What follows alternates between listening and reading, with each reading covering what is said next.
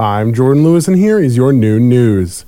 The Ninth U.S. Court of Appeals yesterday halted implementation of a U.S. District Court decision that would have shut down the Chinook fishery in southeast Alaska for the summer.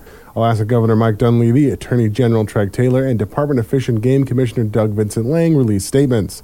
Governor Dunleavy said the ruling came just in time so that the commercial troll fishers in southeast have a season and they are grateful for it. Alaska Attorney Taylor called it great news for Alaska and Southeast. Thanks to the Ninth Circuit's decision, the fishing season is to come on July 1st. Vincent Lang said they are incredibly proud of the coalition formed to defend Alaska's fisheries, and he wants to thank all those involved. U.S. Senator Dan Sullivan also released a statement. This is great news for Southeast Alaska's troll fishermen and our coastal communities.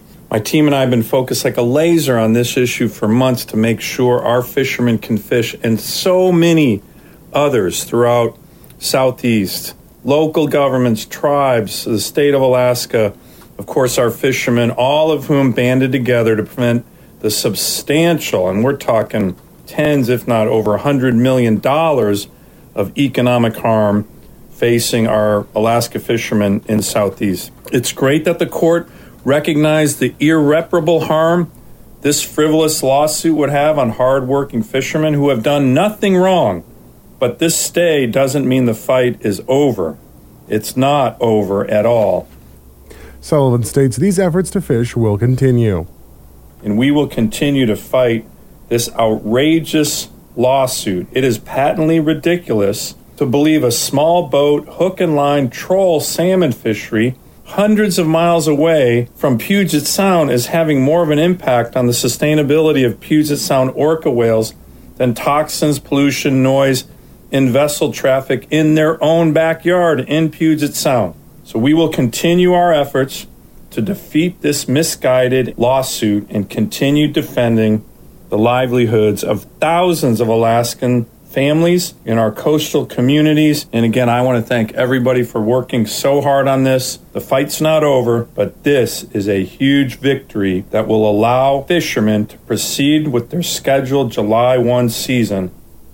Attorney General Laura Wolf also talked to News of the North about the Ninth Circuit's decision to allow Chinook salmon fisheries to be open July 1st.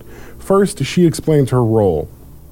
I'm the one assigned to the appeal. Aaron Peterson is the trial attorney general here. He did an amazing job making these arguments below and building the record in this case, and then I drafted the pleadings before the Ninth Circuit. She shares the arguments made in efforts to halt the U.S. District Court decision.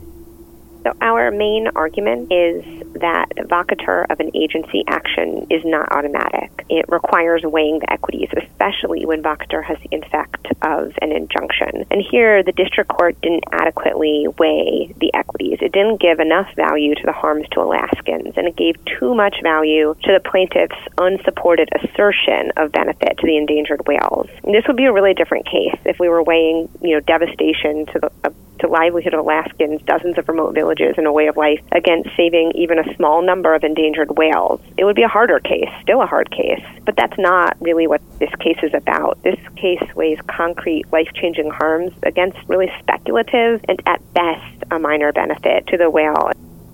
Wolf explains how this was a group effort across Alaska. This was not an effort by one person or, you know, one party by any means. The federal agency, the National Marine Fisheries Service, NMFS, staged for motion today. They filed something separate. The Alaska Trolling Association joined. They filed separate pleadings. The Alaska Congressional Delegation filed an amicus brief, and they attached an appendix of resolutions from just lots of communities in Alaska about the harm from closing the fishing season. A consortium of 15 tribes, the Alaska, and five village corporations filed an amicus brief supporting our motion. And and the court's decision is terse, but it holds that we made a showing of certain substantial impacts from the vacatur order. She gives a brief glimpse into where they will go from here this decision basically holds that until the Ninth Circuit issues its, you know, fuller decision on appeal after full briefing on the case, that this decision holds, it stays. And so the court held that we showed we were likely to succeed on appeal. We think that after full briefing, the court will hold that we do succeed on appeal, but that is to be decided after full briefing. Coming up next on News of the North with Jazz Garrett, the Juneau Police Department came out of action line to talk about recruiting officers. The Sitka Police Department made an arrest for a man boating under the influence. And the Alaska Department of Education Early Development is taking public comments for 30 days on a proposal that would limit participation on girls' high school sports teams to, quote, females who are assigned female at birth. Those stories next on News of the North. You're listening to News of the North. Juneau Police Department came onto Action Line to talk about recruiting officers. Lieutenant Craig Campbell says the job is a wonderful avenue to serve your community. We do have quite a few openings here in the police department from our sworn officers to our unsworn, such as dispatchers and community service officers. But for our sworn side, we just did hire two new officers. Uh, one arrived, I think it was yesterday. Another one's coming in July. Uh, they're hoping to go to the academy in July, um, so they'll be off to training soon. But, you know, we need people, so we're just continuing to push out there and try to seek uh, people who we think would be good qualified applicants and really trying to look at within our own community because I think that's where the most value is. He says that the Juneau Police Department is based in community. I always tell people if you've ever thought about law enforcement or just want to give it a try, want to be interested in come check us out. I mean, I think people will find that it is a great place to work. It's great working with our community, and it gives you a chance to make change and be a part of change and a positive influence to your community members. Campbell explains one way that they are attempting to recruit more officers. Yeah, recently JPD uh, hired a recruiting firm called Epic Recruiting to start creating some recruitment videos and really trying to enhance and distribute our brand as the police department and we'll push that out across the country in an advertisement to recruit people. Because, I mean, I know we have a great police department. A lot of people in Juneau know that we do, but how many other people outside of Juneau and outside of Alaska know that? So their job is to really show what Juneau and JPD has to offer. I mean, we look outside and we see the mountains and the sun, just a beautiful area, and we want to highlight those things and what JPD offers and the city offers.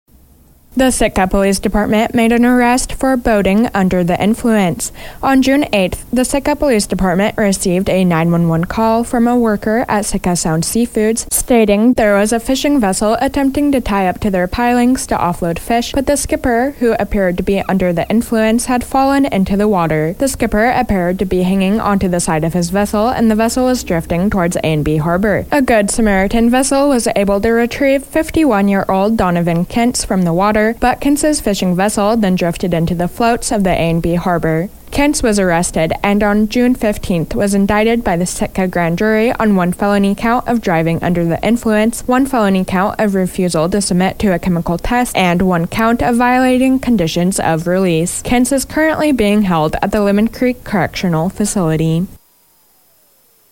The Alaska Department of Education and Early Development is taking public comments for 30 days on a proposal that would limit participation on girls' high school sports teams to, quote, females who were assigned female at birth. If adopted, the effect of the new regulation would be to prohibit transgender girls from participating on girls' sports teams. Transgender boys would be allowed to participate on girls' or boys' teams. Cooperative activities, those that have boys and girls on the same team, would not be affected. The Alaska School Activities Association would be in charge of drafting rules for enforcement. The Alaska State School Board ordered the opening of the public comment period during a meeting earlier this month. The board is scheduled to meet July 26th and, following the closure of the public comment period, could amend, rescind, or adopt the proposal. Comments can be submitted by email to deed.commissioner at alaska.gov. Never miss a story or a newscast at Now you're up to date. I'm Jazz Garrett for News of the North.